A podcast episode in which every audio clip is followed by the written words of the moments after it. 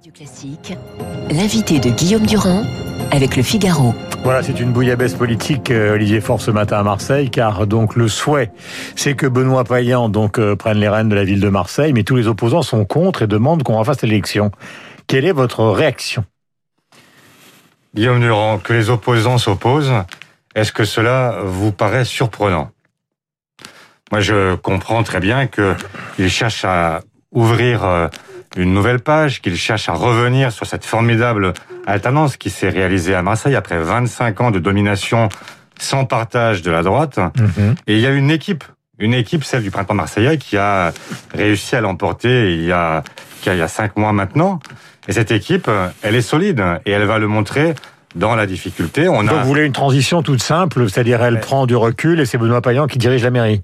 On a une mère qui nous a expliqué hier qu'elle avait des problèmes de santé. Hmm. Comment voulez-vous lui reprocher d'avoir des problèmes de santé? Oui, Est-ce c- que- c'était pas du tout mon propos. hein. Ah ben moi c'est le mien en tout cas. C'est quand vous avez quelqu'un qui vous dit je ne peux pas assumer la charge lourde qu'est la tête de la mairie de Marseille. Je souhaite prendre un peu de recul. Je ne m'en vais pas. Elle ne s'en va pas. Mhm. Elle reste elle-même première adjointe.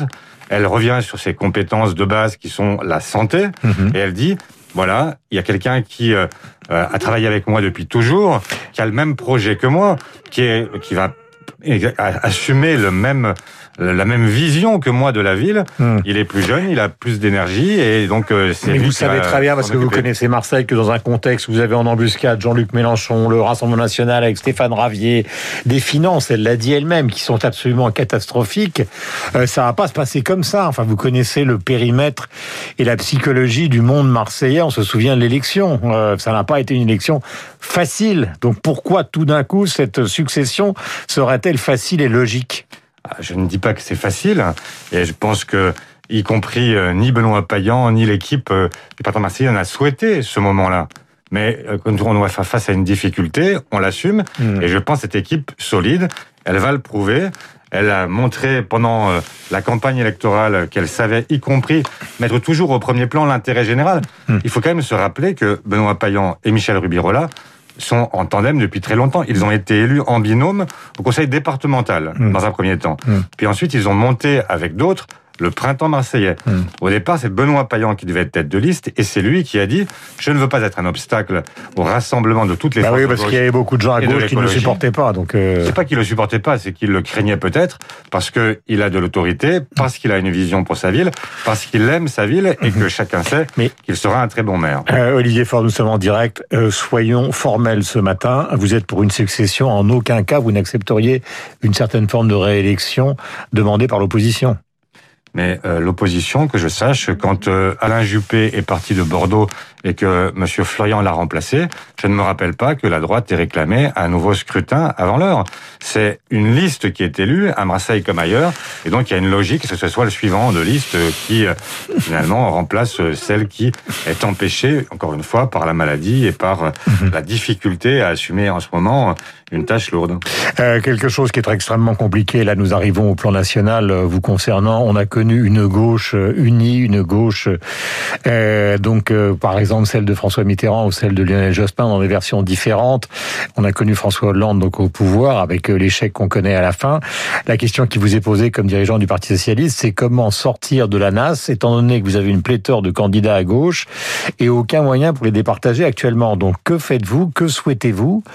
Puisque vous voyez les noms de Madame Hidalgo qui sortent, de Christiane Taubira, de Yannick Jadot qui ne cache pas qu'il veut y aller, de Jean-Luc Mélenchon qui a déjà déclaré qu'il voulait y aller, comment sortir de la nasse Primaire? Ça prouve une première chose déjà, Guillaume Durand. C'est qu'il y a encore beaucoup de talents à gauche hein, et beaucoup de gens qui peuvent prétendre à l'élection présidentielle. Donc tant mieux. Enfin, La Maintenant, division, c'est la perte. Vous connaissez l'histoire de la gauche. Hein. oui, et c'est exactement ce que je dis à tout cela aussi depuis de très longs mois, puisque depuis que je suis devenu premier secrétaire, je n'ai eu de cesse de chercher à organiser ce rassemblement. D'abord pour les élections locales, puis ensuite pour l'élection présidentielle. Donc comment est-ce qu'on peut procéder? Moi, je veux qu'on procède dans l'ordre. On se pose toujours la question du casting avant même de savoir pourquoi on avance jusqu'à la présidentielle. Donc d'abord, construire le projet. Les socialistes vont construire le leur au cours des prochains mois. Hmm. Ensuite, sur la base de ce que nous aurons proposé, nous tendrons la main à nos partenaires en leur disant celles et ceux qui le souhaitent, construisons un projet commun. Vous aussi, construisez votre propre projet et ensuite Hmm. confrontons. Pour avoir un projet de coalition. C'est très Regardez, neuf. par exemple, Lionel Jospin, quand il est arrivé au pouvoir, c'est après une euh, euh, en 97, il n'y avait pas de projet commun et finalement, euh, ça a plutôt bien marché pendant cinq ans. Euh, C'est une Mitterrand- différente parce qu'à l'époque, François Mitterrand, il avait un programme commun, mais il l'a liquidé euh, aussi rapidement qu'il est arrivé au pouvoir. Vous savez très bien que le problème, c'est la personnalité. Donc, qu'est-ce que vous faites ce matin contre Mélenchon qui Je veut pas ne- sortir Je ne partage pas ce point de vue. C'est-à-dire que d'abord, les temps sont différents. Nous avions autrefois un parti hégémonique à gauche et donc qui dictait sa conduite à l'ensemble de son camp. Ouais. Ça n'est plus le cas aujourd'hui. Aucune force à gauche n'est en mesure de s'imposer à elle seule et de, de discipliner euh, l'ensemble de son camp politique. Mhm. Donc il y a un autre rapport à entretenir avec les autres forces à gauche. Et moi, je souhaite un rapport de coalition, ce qui est neuf. Oui, mais Parce que- ni Jadot ni Mélenchon n'en veulent. Mais- Soyons clairs, ils n'en veulent pas. J'ai bien compris que Jean-Luc Mélenchon n'en voulait pas. C'est pas ce que dit Yannick Jadot. Moi, ce que je crois, c'est qu'il y a aujourd'hui une volonté qui est assez largement partagée dans les formations politiques de l'idée qu'il va falloir construire quelque chose de différent. Mais primaire ou pas primaire, par exemple On avait un bloc qui s'organisait autour d'un parti. Maintenant, il faut une, une coalition. Regardez ce que font les Allemands. Ils négocient pendant des mois. Oui, mais ils négocient même à la projet. droite. Oui, d'accord, mais ils négocient avec la droite, ils négocient avec tout le monde. Mais moi, ce que je dis, c'est que si vous voulez éviter les frondeurs, si vous voulez éviter qu'au bout de quelques jours, il y ait une passé espèce François Hollande? une pléthore de, difficultés, de, de difficultés, de divergences qui s'affichent. Eh bien, ça suppose de travailler dans le détail sur un projet sur cinq ans, Mm. bâtir un vrai contrat de gouvernement sur cinq ans, contrat de Une coalition. sorte d'union de la gauche, donc. Mais c'est plus que ça, c'est pas gauche Non, plurielle. de la gauche jusqu'ici, c'était en fait, on se retrouve une nuit, on aligne cinq slogans et puis on considère que c'est bon et qu'on va tenir pendant cinq ans. La réalité, c'est que ça tenait parce qu'il y avait un parti qui s'imposait aux autres. Maintenant, il faut avoir un autre discours et une autre façon de, de gouverner. Ça suppose de se mettre d'accord dans le détail sur les cinq prochaines années Mm. et ensuite, sur la base de ce contrat, travailler ensemble pendant cinq ans. Mm. Donc, une fois qu'on aura le projet commun, là, on se posera la question de l'incarnation. Et vous verrez que les choses se décanteront d'ici là et qu'on verra certainement Mais vous n'arriverez jamais à ramener Mélenchon, pardonnez-moi, mais c'est l'expérience politique du journaliste que je suis depuis maintenant des années. Vous n'arriverez jamais à ramener Jean-Luc Mélenchon dans le giron de ce que vous souhaitez. Vous le savez très bien, vous le pas- connaissez. Ce n'est pas. C'est possible peut-être pour Jadot, mais, certainement pas pour problème, ce n'est pas savoir si Jean-Luc Mélenchon reviendra ou Ah pas. oui. Le problème, c'est de rassembler des électrices et des électeurs qui en ont ras-le-bol et qui, eux, veulent une alternative claire au moment de l'élection présidentielle. Ils ne veulent pas du duel Macron-Le Pen. Mm. Et donc, à un moment donné, les choses se cristalliseront autour d'une offre politique et cette offre politique, je veux la construire sur le fond. Est-ce que vous comprenez ce référendum souhaité par Emmanuel Macron concernant justement l'écologie? Non, non. je- enfin, je, sur le fond, je comprends bien que euh, nous voulons tous laisser un avenir euh, à nos enfants, nos petits enfants, qui ne soit pas détestable. Hmm. Mais euh, en réalité, qui est contre Est-ce que vous connaissez quelqu'un aujourd'hui qui vous dit qu'il est pour le réchauffement climatique? Même les climato-sceptiques ne disent pas qu'ils sont pour le réchauffement climatique. Ils vous disent qu'il n'existe pas. C'est différent. Donc là, on nous demande, on nous pose une question qui est une question euh, qui relève de l'évidence.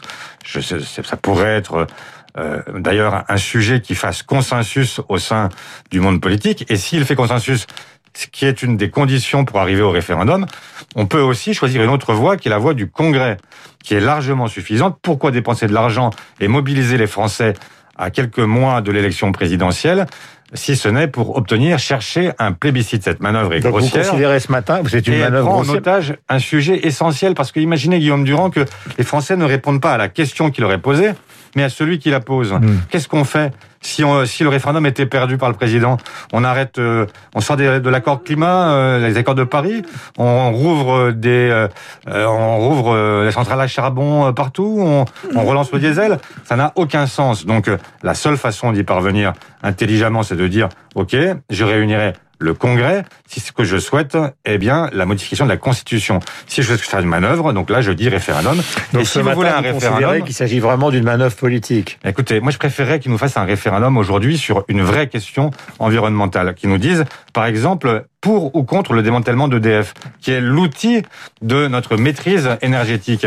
Aujourd'hui, on voit bien qu'ils veulent démanteler, privatiser, etc. Mais moi, je dis, OK, faisons avec Valérie Rabault et le groupe socialiste qui l'ont réclamé hier, un référendum sur ce sujet-là. Si vous voulez faire un sujet, si vous cherchez un sujet qui peut nous mobiliser, ben, faites un référendum sur les retraites, faites un référendum sur la question du maintien de l'ordre en France. Pas le sujet. vous avez...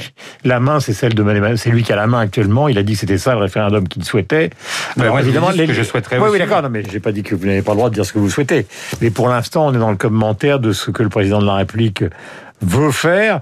Va-t-il y arriver? Ça paraît, d'après les journaux ce matin et d'après d'ailleurs ce que vous venez de dire vous-même, relativement peu probable dans les semaines qui viennent. Euh, en tout cas, nous avons entendu et, écouté donc vos propositions euh, sur cette affaire. Merci d'être venu ce matin, Olivier Faure, donc sur l'antenne de Radio Classique, euh, commenter l'actualité et donc le départ surprise de Madame euh, Rubirola. Il est 8h28, nous avons rendez-vous avec la revue de presse de David Abiquière et après nous retrouverons donc Patrice Duhamel qui signe à propos justement de cette affaire de référendum un, un De Gaulle inattendu aux éditions de l'Observatoire.